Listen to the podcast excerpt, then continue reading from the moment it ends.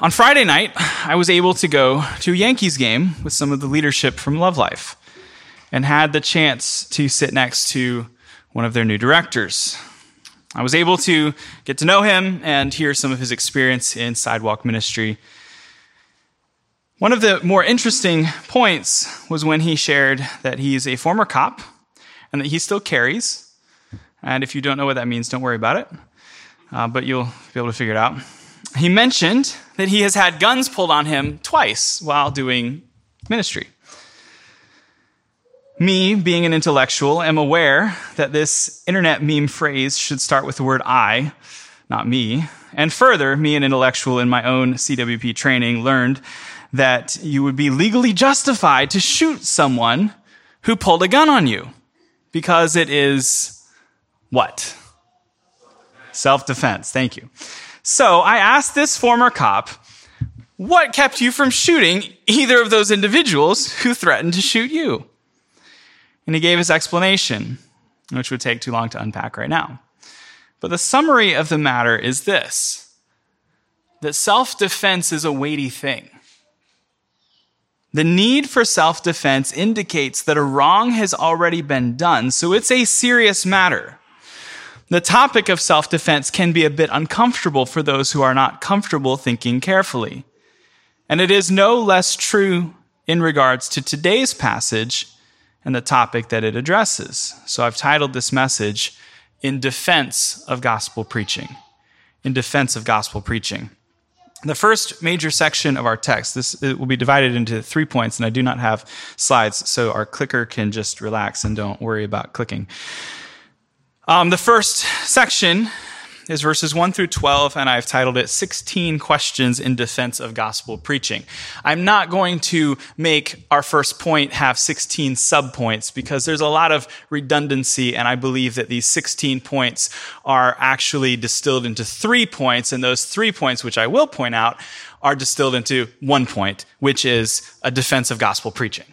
These 16 points are all about defending gospel preaching. These 16 questions. So, looking at verse 1, he says, Am I not an apostle? That's question number one. He has, he has been attacked. He has been accused by the Corinthians, as we've discussed week after week. The super apostles have come into town after he left, and they've tried, or perhaps they even arose from within the church, people that he knew. But nevertheless, these super apostles are within the church, and they're accusing Paul to the local people of being inferior, not being good enough, not being legitimate, uh, all sorts of accusations. And so he is addressing this. He is defending himself and, in fact, defending gospel preaching by listing off 16 questions. Oh, Paul, you're being too defensive. Well, we'll address that. His first question is, Am I not an apostle? These are rhetorical questions. The answer to each of them is obviously yes. Am I not an apostle? Yes, my name is the Apostle Paul. Secondly, am I not free? Yes, he's free. This word free is primarily in relation to Judaism and, and the law. Is he under the bondage of the Old Testament law? And he says, yes, he is free from that bondage. The third question, have I not seen Jesus Christ our Lord? The answer is yes. By the way, that's one of the requirements for an apostle. An apostle has to be an eyewitness of the resurrected Christ. This is how we know there are no real modern day apostles. If someone tells you, oh, my name is apostle so and so, they're not telling the truth. They have not seen the resurrected Christ with their own eyeballs. So, third, third question Have I not seen the Jesus Christ our Lord? Fourth question Are you not my work in the Lord? In other words, I planted your church. I start, like you guys would not exist if not for my labors.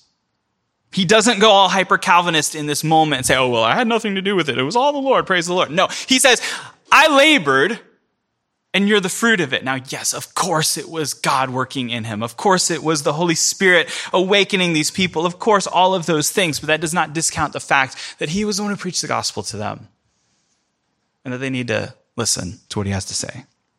Are you not my work in the Lord? If I am not an apostle to others, yet doubtless I am to you. If those people attacking me don't view me authoritatively, well, at least you guys know better because you know me, you know my background, you know our interaction. By the way, this is a, a sermon that has any level of self-defense to it is, is much more nerve-wracking or unnerving for a pastor to preach than to just straight up go after a Pride Day sermon.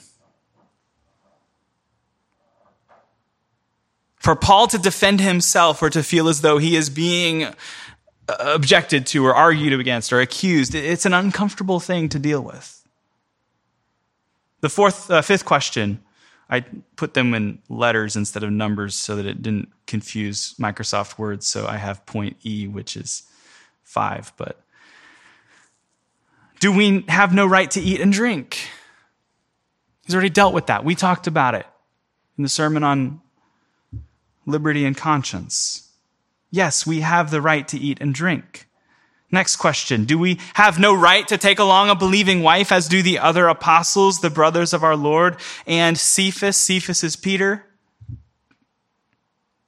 The reason why Paul is raising these questions is because these are the points at which he is being accused. He's being attacked on these points. And so he stands his ground and he fights back. Well, I thought Jesus said to turn the other cheek. It's not very Christ like of you to defend yourself. Well, you're more holy than the inspired writer of the book of First Corinthians.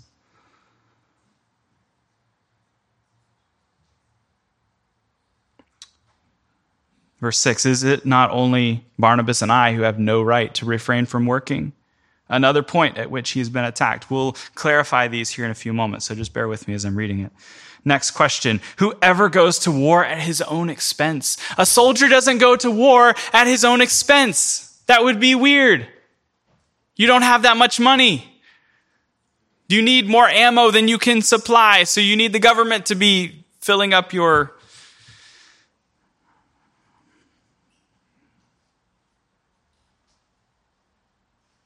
Who plants a vineyard and does not eat of its fruit? Again, these are obvious questions. He's, he's stating them in such a way that the person should be able to fill in the answer in their minds. Who tends a flock and does not drink the milk of the flock? That would be crazy. Do I say these things as a mere man? Is he saying these things of his own authority as just a guy? No, he says, I'm saying this on the authority of the word of God. I'm saying this on the authority of scripture. And now he points to the Old Testament does not the law say the same also? For it is written in the law of Moses, you shall not muzzle an ox while it treads out the grain. His next rhetorical question, is it oxen that God is concerned about? The answer is no, it's not about the oxen. Does he say it altogether for our sakes? For our sakes, no doubt. This is written that he who plows should plow in hope, and he who threshes in hope should be the partaker of his hope. If we have sown spiritual things for you, it is a great, is it a great thing if we reap your material things? If others are partakers of this right over you, are we not even more? So what's going on in this paragraph? It's, it's kind of a weird situation, but basically he's being accused by these Corinthian super apostles of not being legit, not being the real deal, because he has not availed himself of the rights and privileges that are due to him.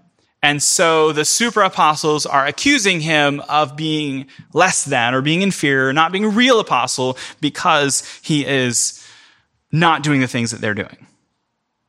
So Paul builds his case with 16 questions asked in sequence, and he is seeking to prove a particular point, and that particular point is defending himself. Why?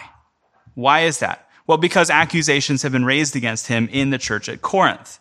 His opponents are accusing him in many ways. So please look at verse 3 for an explicit reference to this. And I want to be clear here just in case people are thinking that I'm doing a topical sermon where you like launch off into something else. Verse 3 says, My defense to those who examine me is this.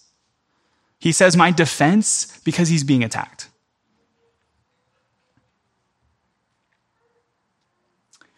He says this because he's being accused. Um, commentator A.T. Robertson says on this verse the critics in Corinth were, quote, investigating Paul with sharp eyes to find faults.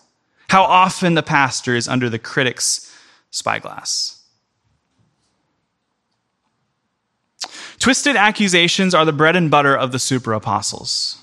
Taking an element of truth and mixing it with their agenda to destroy Paul to try to usurp his authority, to take over the church.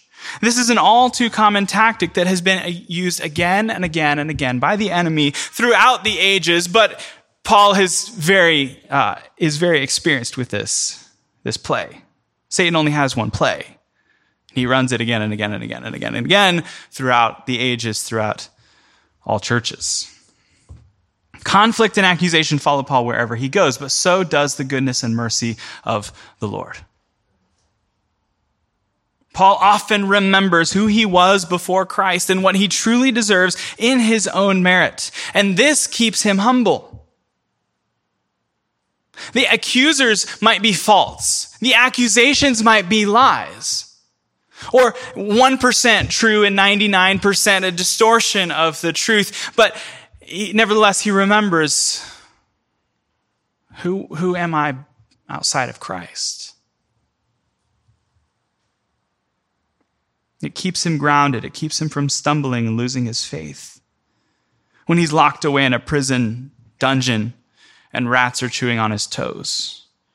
He remembers the manifold wisdom of God and he remembers the grace that has bestowed, that has been bestowed to him. Further, he remembers the resurrection, that final greater resurrection that includes more people than just Jesus, when all who are dead in Christ shall rise, and that promise that he too will rise, even though his enemies kill him. This conflict in Corinth, this particular conflict is about money, specifically his salary. Now, it's uh, unusual situation. It's, it's not a, a typical financial debate. But the question is should Paul receive a salary? A lot of people are saying yes. And Paul is saying, well, I'm not going to take your money. But he also says, yes, I should be paid, but they are insisting upon it. But there's more going on. The question is, should Paul be under the control of those who pay his salary? For we know that functionally the golden rule is not do unto others. The golden rule is he who has the gold makes the rules. So it seems that those in Corinth were challenging his legitimacy as an apostle because he did not exercise his rights as much as they did. In other words, he didn't drive as fancy of a car as they did. He didn't have as much gold jewelry as the super apostles did. So they attempted to use this difference to create a point of contention and argumentation to compare himself to themselves. Think of it this way they're saying, Paul is pathetic, Paul is poor. He doesn't eat the finer cuisine like we do. He doesn't have money. He doesn't eat the nice food. Oh, and by the way, he doesn't have a wife. He's not as good as we are. So these 16 rhetorical questions are actually addressing three particular topics, and those are the, the three topics of money, food, and family. So, first, money. Paul has chosen to forego taking a salary from the church that he planted in Corinth and other places. He's also done this in order to be free to exercise a wider range of ministry than he would have if he felt financially beholden to them. Believe it or not, I feel an obligation to be here at PBC most every Sunday. Hope that's not a surprise to you. Why? Because y'all pay my salary. So I'm going to be here. And I try to be here as much as possible. I schedule trips around not missing Sundays. I say this the Sunday after I missed a Sunday.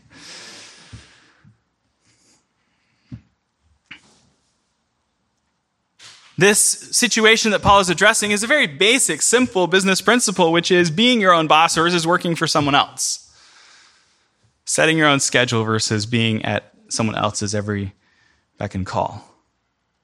I am very thankful on a personal note. I'm thankful this is not a problem here. But churches are not immune from being places where those who have money feel that they can throw their weight around by attempting to control the direction of the ministry simply because they have money. This is a very classic move. It happens all around the world in churches where the the rich guy in the back is sitting there with his pocket stuffed full of gold coins and he's throwing them in the offering plate very loudly and everyone knows that's the rich guy and then he meets the pastor at the door and says pastor you know i i, I don't agree with fill in the blank whatever the thing was that was addressed in the passage and therefore made it into the sermon text and then he might say you know i don't want to be in a church where they preach on fill in the blank. And so they attempt to manipulate and control the direction of the church through the use of money. And that is the great challenge for paid pastors. When you have people like that, if you have people like that, again, I'm thankful it's not the case here, but I have experienced that at other times in my ministry. You feel handcuffed. You feel stuck. What are you supposed to do? You don't own your house. This is New York City. We're renting. And at any given moment, you're between 10 bucks in the bank and more than $10 in the bank. And so you have to keep things going somehow. And so, because of that scenario, Paul has decided that he has more freedom to say whatever needs to be said if he's taking care of his own bills. It's a basic principle, even of like uh, if you go to lunch with somebody, the person who pays for the lunch can dictate what you talk about at the lunch. It's just how things are.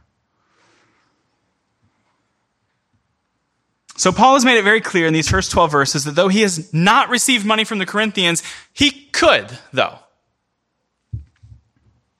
He could if he chose to do so.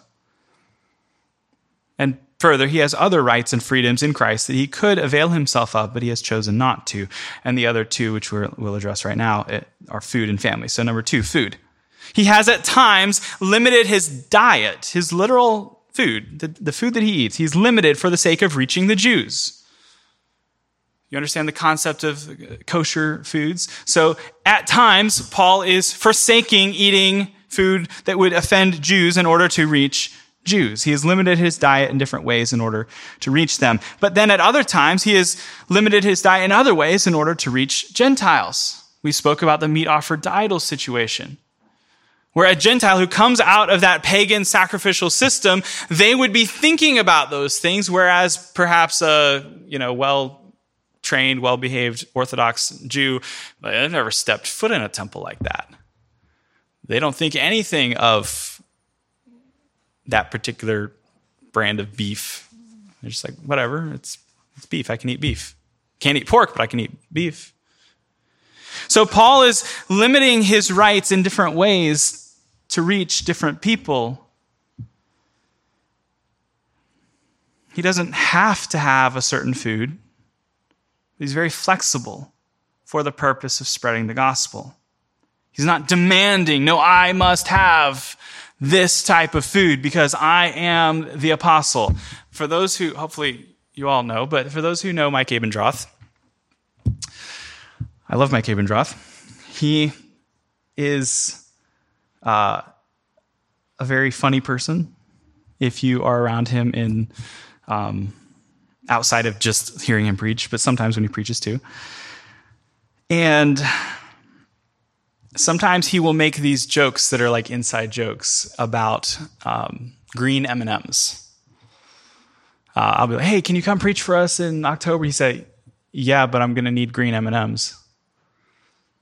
So imagine with me a scenario. You, know, pretend that the M and M store doesn't exist. Okay, so you go to the grocery store and you buy the big pack of M and M's and you dump it out on the table and you're sitting there sliding out all the green ones because your guest preacher is picky and he will only eat green M&Ms. I promise you there are preachers today who are very famous and you have all listened to their sermons and they are like this. they will send the food back to the waiter, to the kitchen, if it's touching on the plate. I did not want my salmon touching my broccoli. Throw a fit. Make a stink at a restaurant, a nice restaurant, you know, like a four star place. Like this is not cheap. And here you are, reformed preacher of the gospel who's preaching at some of the biggest conferences in the country, throwing a fit because your food wasn't exactly the way you wanted it. Now, Mike happens to know these people, and that's why he, he's seen it with his own eyes, and I've seen it and I've heard about it, and so that's hence the green M&M joke. That way of being, first off, is wrong. And it shows you, you just are missing something. Like something is, like there's a block in your brain somehow. To understand that that's insane. Okay, sure, you have a right to be a diva, kind of, but it's going to create problems. And it's going to limit the spread of the gospel. Those people have never preached here, for example. So Paul gladly, freely says, you know what? I can eat or not eat this thing or that thing. It's for the sake of the gospel. It has nothing to do with allergies. It's just opinions and preferences. And he says, I'm going to let go of my uh, opinions and preferences, and I will be the most chill, dinner guest you've ever had. You invited me over for dinner and you're serving me pork chops, and I'll say, Praise the Lord, this is great. You've invited me over for dinner, and it is kosher Mediterranean, and I say, Praise the Lord, this is great. And then the, your four year old son is sitting there, Wait a second, daddy, I thought you hated Mediterranean food. And he's like, Shh. but instead you eat it with gladness and thankfulness, and you don't throw a fit. So that's number two, food. Number three, family. Paul has the right to marry a believing wife, as do all the apostles and church leaders. The requirement, we'll skip forward well, a thousand years, the requirement of lifelong singleness of the clergy that was eventually developed by Rome is an unbiblical requirement. Yet Paul has chosen not to marry a believer slash remarry in order to have greater freedom and less practical concerns as he carries on his work as an apostle. Again, remember, they're in Corinth. There's all kinds of weird teachings being promoted among the super apostles that you either should not marry or you should marry, you must marry, and if you do marry, then you just a lot of pressures. And Paul is saying, Look, I have the right, I could, I'm not for a particular purpose. And so, this first section makes a couple of points for us. The first is that it is okay to answer back against an accusation. It is okay to answer back against an accusation. The accuser is not always right. You don't have to just take it on the chin. Self defense is not unbiblical or unholy.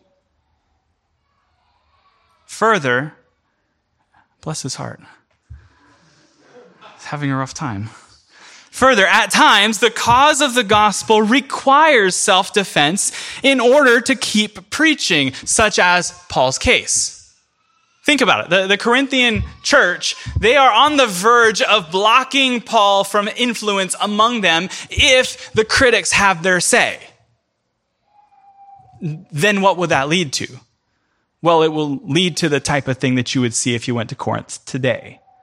If you go to Corinth literally today and you walk around, what do you see? You don't see a church. You see ruins. You see rocks. You see well, something happened here, and the cause of Christ is no longer here. And that's what's at stake.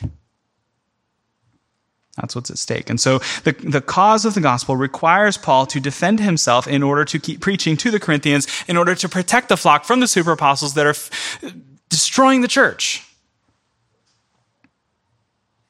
Now, a couple years ago,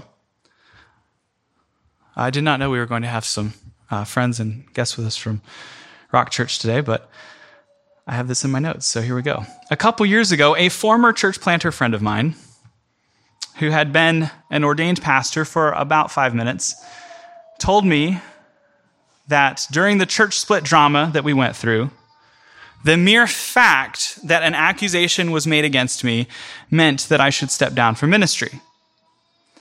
The day after he said that, he walked over to this building and knocked on the door, seeking access to this space for his church plant. So, in other words, he's saying, Andy, you shouldn't be in ministry. And then he walks over here and is like, hey, can I, can I be in there?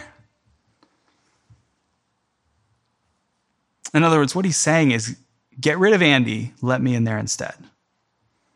I spoke to Alex Waddell about this, and Alex said, never talk to that man again.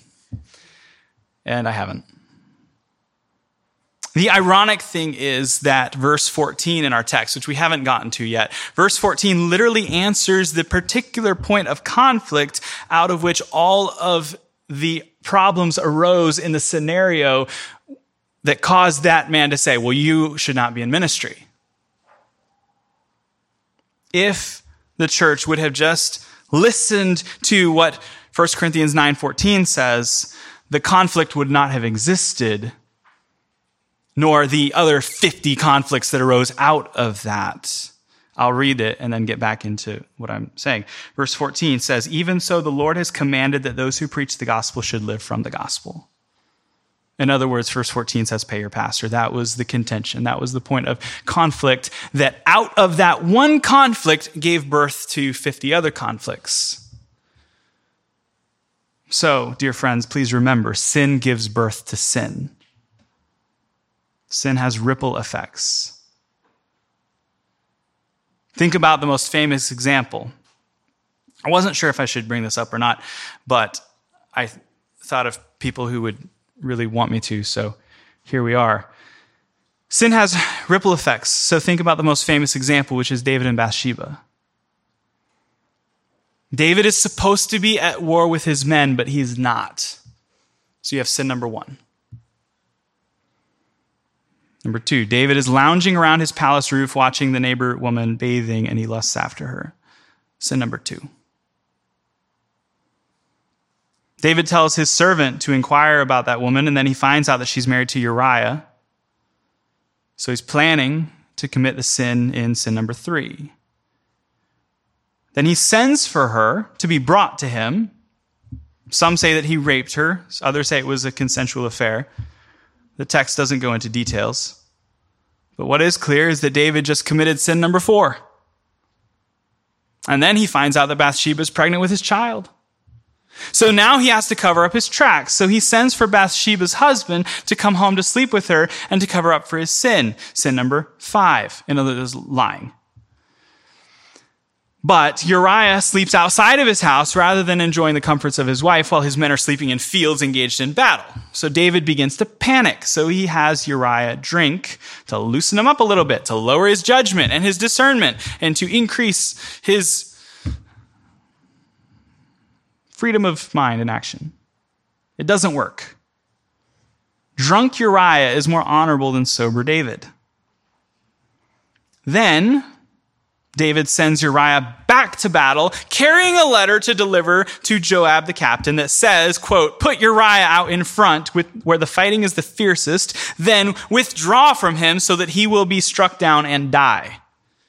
Uriah doesn't know the letter says that, but he's carrying that letter and he delivers that. He, li- he delivers his own death warrant to Joab. And he ends up being killed in battle by David's scheme through the enemy's sword. And so we have sin number six. I might have missed some, but there's six.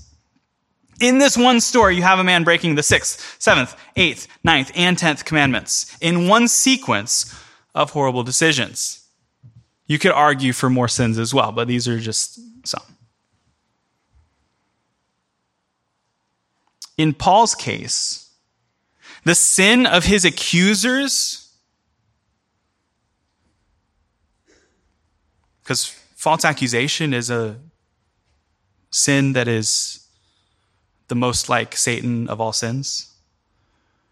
The sin of Paul's accusers has massive potential implications, and he must defend himself to prevent the harmful ripple effects that are sure to follow, the sin that will give birth to sin after sin, if these sinful accusations are allowed to stand. So, point one, it is okay to answer back against an accusation. You don't have to just take it.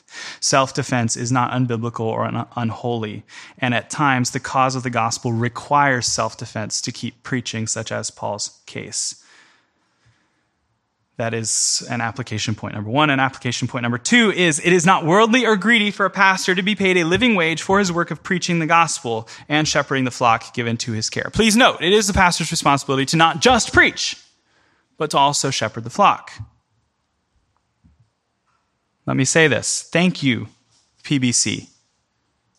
Thank you, PBC. If you are a member here today and you participate in giving to support the work of PBC, thank you. Thank you for your generous and sacrificial support. I do not see a specific list of names and total amounts given per year. I do not know the details. I have a general idea, sort of, but the longer the church exists, the more general and less detailed that idea is. But what I know for certain is that several, if not many of you, give very sacrificially. And that this church would not exist without your generous and sacrificial support. I often brag about you all to other people and other pastors because it does not go without my noticing that we are the only Baptist church in Manhattan that has been started in the last, oh, I don't know, 10 to 20 years that I know of that is self, that is self-supporting. So take a step back, think about stats, think about organizations there's really only one game in town as far as the Baptists are concerned, and it's, it's church planting, and it's the Southern Baptist. So, Southern Baptist church planting, what has been attempted in the last 10 to 20 years? And of those church plants that have been attempted, how many of them still exist? And then how many of them have become self supporting? i.e., the pastor doesn't have to fundraise, doesn't have to work a second job, doesn't have to go work for some other ministry, like, oh, hey, I'm a pastor, but I'm also in campus ministry. I work for Cru and, you know, I write for this Christian blog and I do these eight other things in order to patch together a living wage. I don't know of any other church of our type that pays its pastor a living wage. And so I say thank you. I grew up in a church where my father was the pastor, and the church did not support us financially even at the point when I, I can remember being like 8, 9, 10, the church was this size. You know, 80 or so people in rural Florida could have paid the pastor living wage. Cost of living was, I mean, it was like 1999. Just thinking about the difference in numbers right now, like how much a mortgage was in 1995 on a $30,000 house versus how much we're paying in rent per month in a Manhattan apartment. So I've experienced this. And I've seen a church that suffered as a result of not providing for its, its leadership. So I'm not speaking to you right now because y'all are doing great. So I'm going to look into the cameras and say, for those who are from other churches who might be listening online or happen to be visiting with us today, please hear me clearly. Pay your pastor. Pay him enough so that his wife does not need to work to provide for the family. Pay him enough to be able to live in the area where the church is and where the church is seeking to minister. Pay him enough that money is not a point of stress in his mind, in his home, as he's paying bills at the end of the month. And he's watching that check clear to see if the rent's gonna, is it gonna make it or not? I've been there. That was my reality for years until PBC. Let me assure you, PBC, as well as people online who may perhaps listen to what I'm saying, the church, oh, sorry, the Lord will reward you for your generosity and your investment in the kingdom. And I mean you, like as an individual, I know that like five or so of you give significantly and very sacrificially.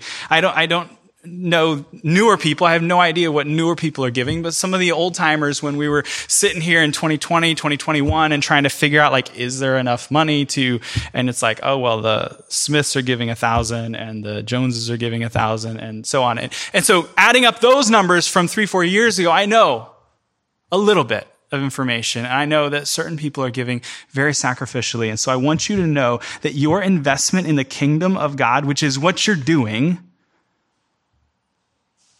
the Lord will reward you.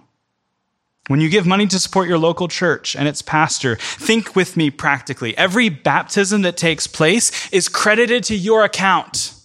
That's happening because the lights are still on and the church still exists, and it would not be happening if not for your generosity. And mathematically, by the way, if we're not uncomfortable yet with this, let me push it further the more you're giving, the more of a percentage of the share you have in what's happening. And that's accruing to your heavenly bank account. If you don't like that, read Philippians very carefully and you'll see this is exactly what Paul says about the church at Philippi, because the church at Philippi bankrolled some of his missionary journeys. So, for an example of this, to be practical, uh, several years ago, uh, a professor of mine was my most influential professor was going to take a year off from teaching to go to India and restructure a seminary there. Like he was going to go through and overhaul the curriculum for the entire school and basically set its trajectory for the next 50 years and help all their faculty as well with their own development to improve. And so it was an extremely important trip and very strategic. And he talked to me about if I knew of any donors. And I said, Well, how much are you trying to raise? What's this going to cost? Now, because he's going to India and because the at the time I don't think they had any kids or anything, the cost of living was very low and the expense, I mean, uh, uh, the biggest percentage is like your plane ticket there and back. And he said for the whole year it was going to be 30 grand. And I just said, okay. And then I went, went away and thought about it. And then I made a donation to his fund. I'm Not going to tell you the amount or the percentage, but it wasn't 30 grand. I gave him an amount because I wanted to have a certain stake in this project. Because I read the Bible and I see that the Bible says that if you put, let's just say 5%, 10%, whatever, then you have a 10% partnership in this ministry in perpetuity. So I was like, hey, seems like a good investment. And right now I'm 22 years old at the time I was. And like I could I could do that.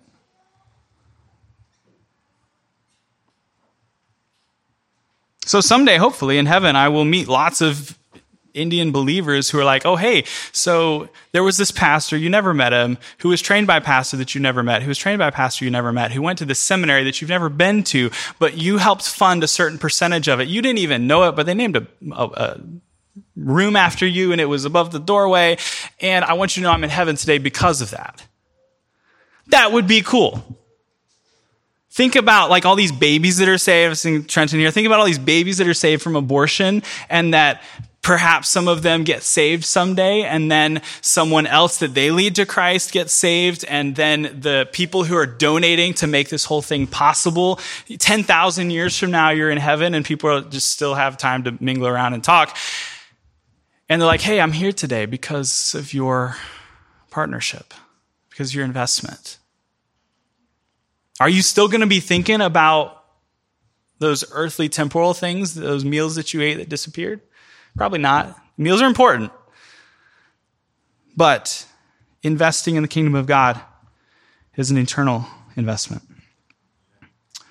Moving on, point three. A pastor has liberty to seek employment. Oh, this is like a subpoint of point two. But a pastor has liberty to seek employment elsewhere to fund his mission efforts if that is deemed more advantageous for the gospel of Christ.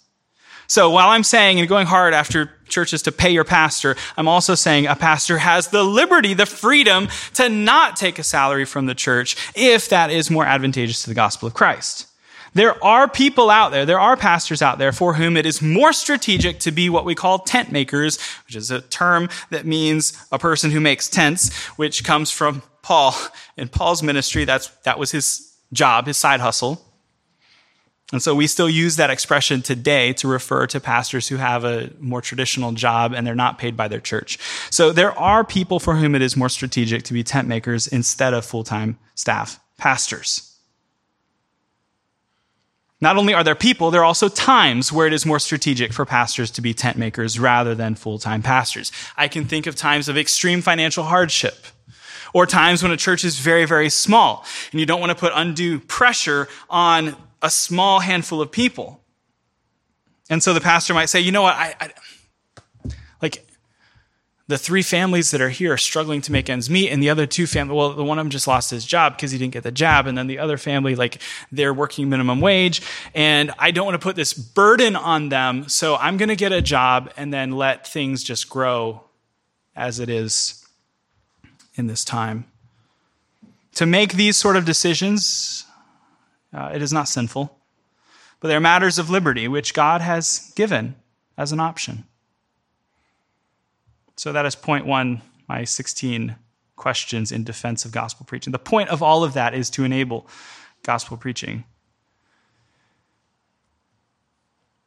And then point number two, uh, moving on in middle of verse 12, going forward into verse 18, no higher priority. Point two, no higher priority. Nevertheless, we have not made use of this right, but endure all things lest we hinder the gospel of Christ. Do you not know that those who minister the holy things eat of the things of the temple, and those who serve at the altar partake of the offerings of the altar? Even so, the Lord has commanded that those who preach the gospel should live from the gospel. For I, I have used none of these things, nor have I written these things that it should be done so to me. In other words, I'm not writing this to guilt trip you to force you to pay me. It would be better, better for me to die than that anyone should make my boasting void. For if I preach the gospel, I have nothing to boast of, for necessity is laid upon me. Yes, woe is me if I do not preach the gospel. For if I do this willingly, I have a reward. But if against my will I have been entrusted with a stewardship, what is my reward then? That when I preach the gospel, I may present the gospel without charge, that I may not abuse my authority in the Lord. So, my point is, no higher priority. This is the highest of all priorities. He is saying in verse 12, we endure all things lest we hinder the gospel of Christ. His top priority is, I want to see the gospel go forward. That's my top, number one, highest priority. He says elsewhere, the gospel is of first importance. So I'd ask you today, where is this spirit today? Where is this mindset today? That we endure all things lest we hinder the gospel of Christ. David Livingstone's hymn comes to mind here. It says, O Lord, since thou hast died to give thyself for me, no sacrifice can be too great for me to make for thee. Lord, send me anywhere. Only go with me. Lay any burden on me. Only sustain me. Sever any tie, save the tie that binds me to thy heart. Lord Jesus, my King, I consecrate my life, Lord, to thee. Where is that spirit today? Where is that type of preaching today? This great emphasis on doctrine is good, but the call to dedication, the call to surrender, the call to say, actually, not only am I going to know a bunch of stuff about God, I'm actually going to live for God.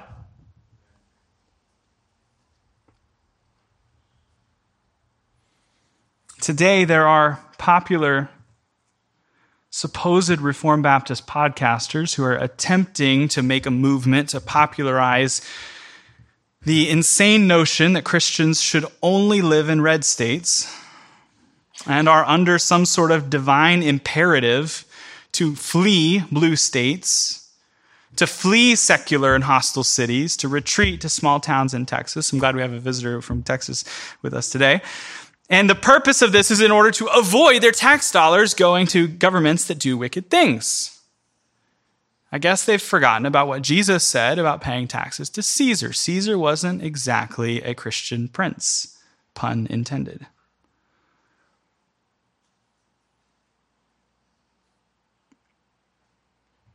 So when I say, Where is the Spirit today? what I'm observing is something more like this Lord, I will live anywhere you want me to live. Lord, send me anywhere and preach the gospel.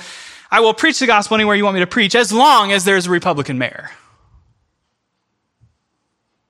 Could, could, could we get further from the truth of the, of the Great Commission? Is that possible? I'm not sure it is. This is a doctrine of demons. Or, as I put in my notes, are you kidding me? That is the worldliest thing I have ever heard, cloaked in pseudo spiritual pietism by a person who calls everyone else a pietist. Now, it's easy for me to mock such blatantly foolish and anti Christian teaching as this, but what if we apply this to our own mindsets? What if we um, apply it to our own lives? Now, please note, I hesitate to go into what I'm about to go into because while previous generations went to church expecting the preacher to convict them, and they have told me this, they're seeking out such preaching. They're looking for a pastor who will step on their toes and call them out. Our modern generation is more comfortable calling the pastor and rebuking him for calling someone or something out in his sermon. So I am hesitant. But let me consider one or two of our temptations today. It goes like this. Lord, send me anywhere as long as there's a Whole Foods close by. I can't be shopping at Key Foods. I can't go to a fruit stand, and I certainly am not darkening the door of a bodega. I will go anywhere you want me to go as long as you know, the standard of living is up where I want it, you know? Lord, send me anywhere as long as it's a nice elevator building with in unit laundry. Again, hesitant to go into this because these things are kind of real. But read missions literature, read missions textbooks, or church planting statistics. This is the number one reason why gospel preachers leave the mission field, including New York City because he says God comes first and she says I come first. I'm not going to live in that type of apartment. I'm not going to shop in that type of grocery store. I'm not going to do laundry at a laundromat. That is beneath me. And he says, but you told me that you wanted to serve the Lord with your life. And she said, well, that's not what I had in mind. There is so much that could be said here. But I'm holding a great bit of things back. Let me just say this if you would go to Pakistan for Jesus, don't marry someone who would not go to New York City for Jesus. Some people view New York City as this dark, God-forsaken city that it is and they say, I wouldn't go there. It's not safe to raise my kids. But you're saying, I go to Pakistan. I don't care. My life isn't my own. And the other person says, No, I've got a lot of plans that I've got to accomplish. And by the way, I'm looking for someone to make that happen. To do so to marry someone like that is to unequally yoke yourself with someone who's pulling their wagon in a different direction, and it will require you to either leave behind your calling or function at 30% of what God has gifted and called you to do. You'll be like a Ferrari stuck behind a New York City horse carriage. Nothing is more frustrating for that driver who is not even touching the gas pedal, and he sees the four year olds on their three wheeled scooters zipping past him while they are idling down the road. For those who don't have cars and have never driven, idling is when you don't touch the gas. Your car is just on and it's in gear and it just rolls.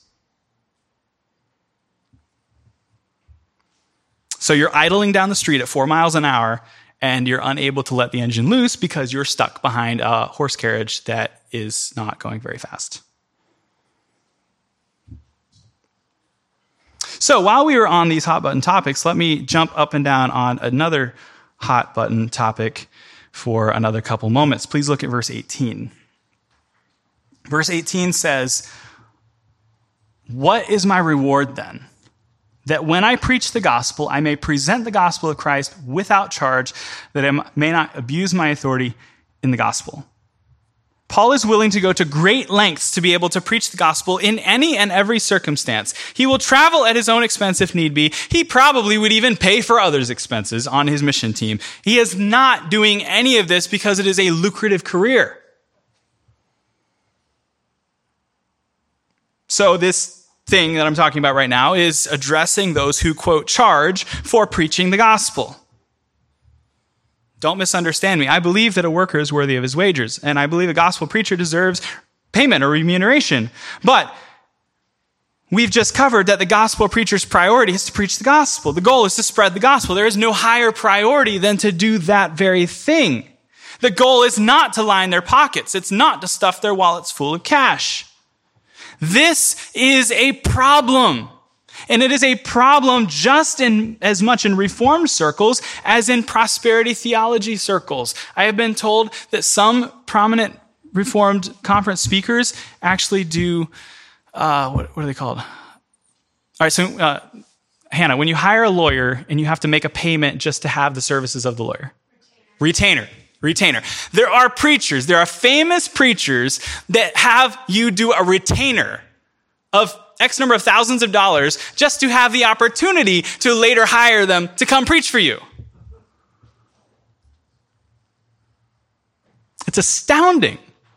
The facial expressions that Makita and Trenton are making right now are just perfect.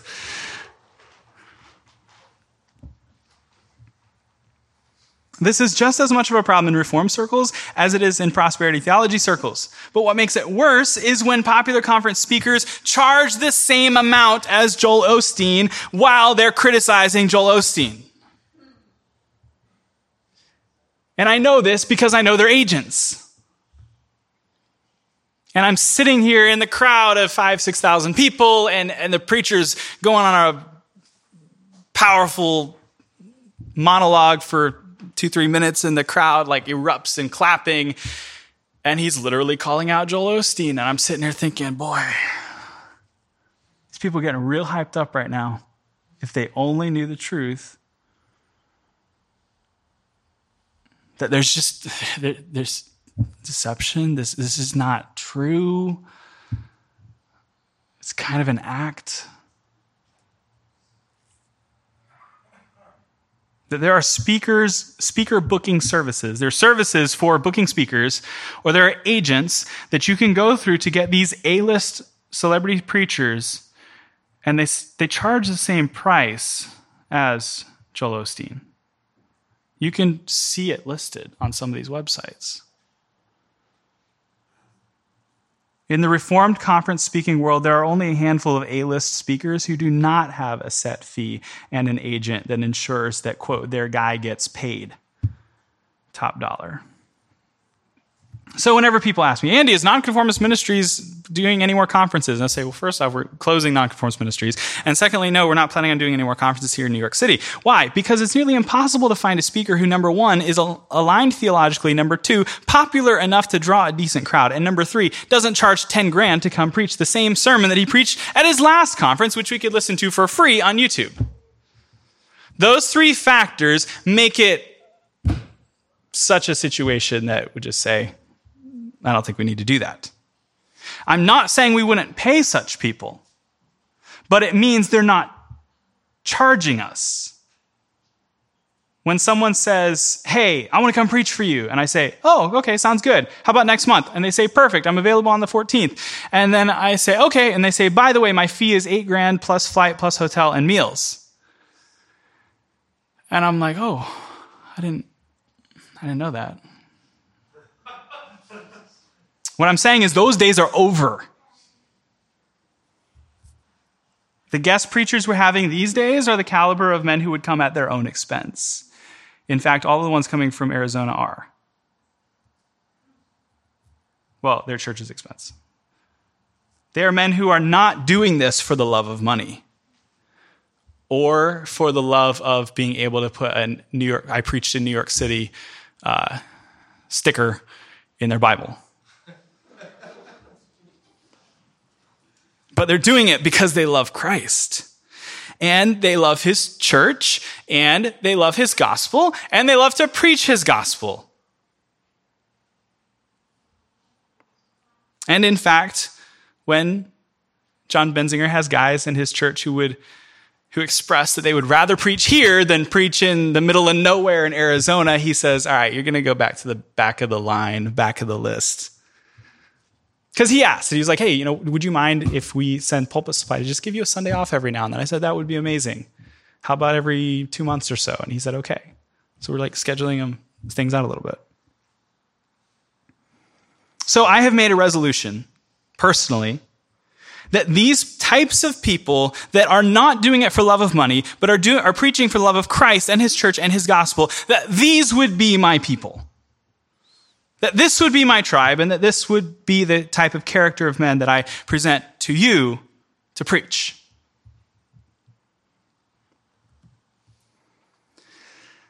Moving on, it's 1157, so let's go quick. For though I am free, verse 19, though I am free from all men, I made myself a servant to all that I might win the more. And to the Jews I became a Jew, that I might win Jews. To those who are under the law, as under the law, that I might win those who are under the law. To those who are without the law, as without the law, not being without the law toward God, but under the law of Christ, that I might win those who are without the law. To the weak I became weak, that I would win the weak. I become all things to all men, that I might by all means save some. Now, this I do for the gospel's sake, that I might be a partaker of it with you. Verse 24 Do you not know that those who run in a race all run, but one receives the prize? Run in such a way that you, do, that you would obtain it. And everyone who competes for the prize is temperate in all things. Now they do it to obtain a perishable crown, but we for an imperishable crown. Therefore, I run thus, not with uncertainty. Thus, I fight, not as one who beats the air, but I discipline my body and bring it into subjection, lest when I have preached to others, I myself should become disqualified. So, point three is bringing this together, bringing it all together, which is Paul's defense and liberty issues. So, the things we just talked about, the money, food, and family. These are liberty issues that Paul has make, made certain decisions for the sake of advancing the gospel. Paul is tying these together both with his personal defense and his choice of exercising certain freedoms to keep things as close to on time as possible. I will just read the notes I have from a particular commentator who says, quote, "The athletic metaphor was widespread among philosophers in the ancient world and would have been especially relevant to Paul's audience since Corinth hosted the biennial Isthmian Games, which were second only to the famous Olympic Games. Here Paul employs both the image of the runner and the image of the boxer. Paul found athletic metaphors useful on a number of occasions in his letters. We should, however, exercise caution in overinterpreting any given metaphor by seeking to apply every detail of the analogy to the Christian life. In this present example, it would be absurd to suggest that only one believer receives the prize out of all the believers who enter the race. Here, Paul's primary point has to do with how the person runs the race. In Paul's example, only one receives the prize, but obviously he's urging all believers to run like a well trained athlete who exercises self control in all things in order to achieve the greater goal. The analogy also effectively accentuates the contrast between the victor's wreath, which is only of temporal value, and the believer's crown of permanent worth. Remember the heavenly rewards, which we spoke about. In context, the overall argument has to do with putting others before self in order to maximize one's effectiveness for the gospel. Remember my comments about using sketchy laundry rooms when it's not your preference, which requires rigorous self discipline. Specifically in context, Paul is concerned with abstaining from sacrificed, sacrificial meals tainted by idolatry, which brings the judgment of God as Israel's history illustrates. Close quote. So what's happening here is Paul is he, does this throughout his letters, but he is seeking to keep the end of the race in mind in his momentary event. Writing to the Corinthians, thinking about the last day, pastoring while thinking about eternity, speaking against the super apostles while thinking about eternity. He is seeking to keep that final judgment day in mind in all of these things. He is seeking to keep the end of that race in mind. And he closes his message in a particular way. But before we get into that, I would like to urge you if you are not a Christian and you hear all of this speech about running races and judgment day and let me assure you that if you are not a Christian when that day comes that final day when you stand before God and he looks at you and examines your life he will find a life that has not lived up to his standard of perfect perpetual obedience but instead he will find a life that has fallen short of his standards, fallen short of his holiness and his righteousness. And so you will not pass that test. You will fail. And the Bible says the wages of sin is death. So you are a sinner, as are all people. And because of your sin, you need your sins to be dealt with. And if you want that to be in a positive way, you need Jesus to be the one who takes those. You need Jesus to be the one who pays the penalty of your sins because you have sinned a great many times. And Jesus, that's the whole point of his life and ministry, was to come into this world to live for sinful people such as you and I, and then to go to the cross and to die as a substitute to take our place, the place that we deserve. Jesus, the righteous man, took the place of the unrighteous men and women in order that they could be forgiven. That is the whole point of the gospel. That's the point of the cross. That's the point of Jesus, is that he would come into this world to live, to die, and to rise again in the place of sinful people like you and me. Then on the third day, he rose again in victory and he conquered sin and death. And now he is calling you through the voice of the preacher to believe on the Lord Jesus Christ and have your sins taken away. Have your sins placed on Jesus and his righteousness placed on you so that when the day comes that you stand before Christ and the question is, how are you getting in to heaven? The answer is, Jesus paid my debt. So if you're here today and you're not a Christian, I just want you to know that that message I just explained is the message of the gospel. Lord calls you to repent and believe on that. To repent and believe in Jesus Christ, to turn from trusting in your, your living in, in sin and trusting in your own righteousness, to now you're looking to Jesus and his life, death, and resurrection for you, to believe on the Lord Jesus Christ, and you shall be saved.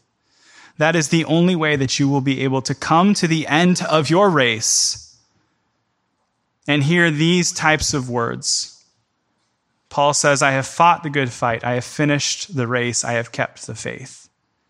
Finally, there is laid up for me the crown of righteousness, which the Lord, the righteous judge, will give to me on that day.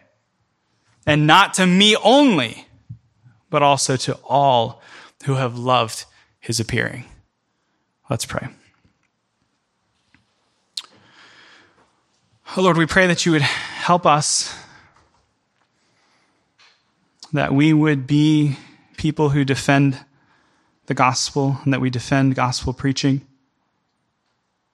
That we are glad to lay down our rights for the sake of spreading the gospel. That we make wise, careful, strategic choices that the gospel would be spread above all, that we are not holding up our rights as more important, our preferences as more important, but that we're willing to, to let go of any, anything that might come in the way or prevent that spread of the gospel, to see sinners converted, to be saved from their sins, and to be added to the family of God and the body of Christ. We pray that you would work in the hearts of your people in the way that you desire to. We pray these things in Jesus' name. Amen.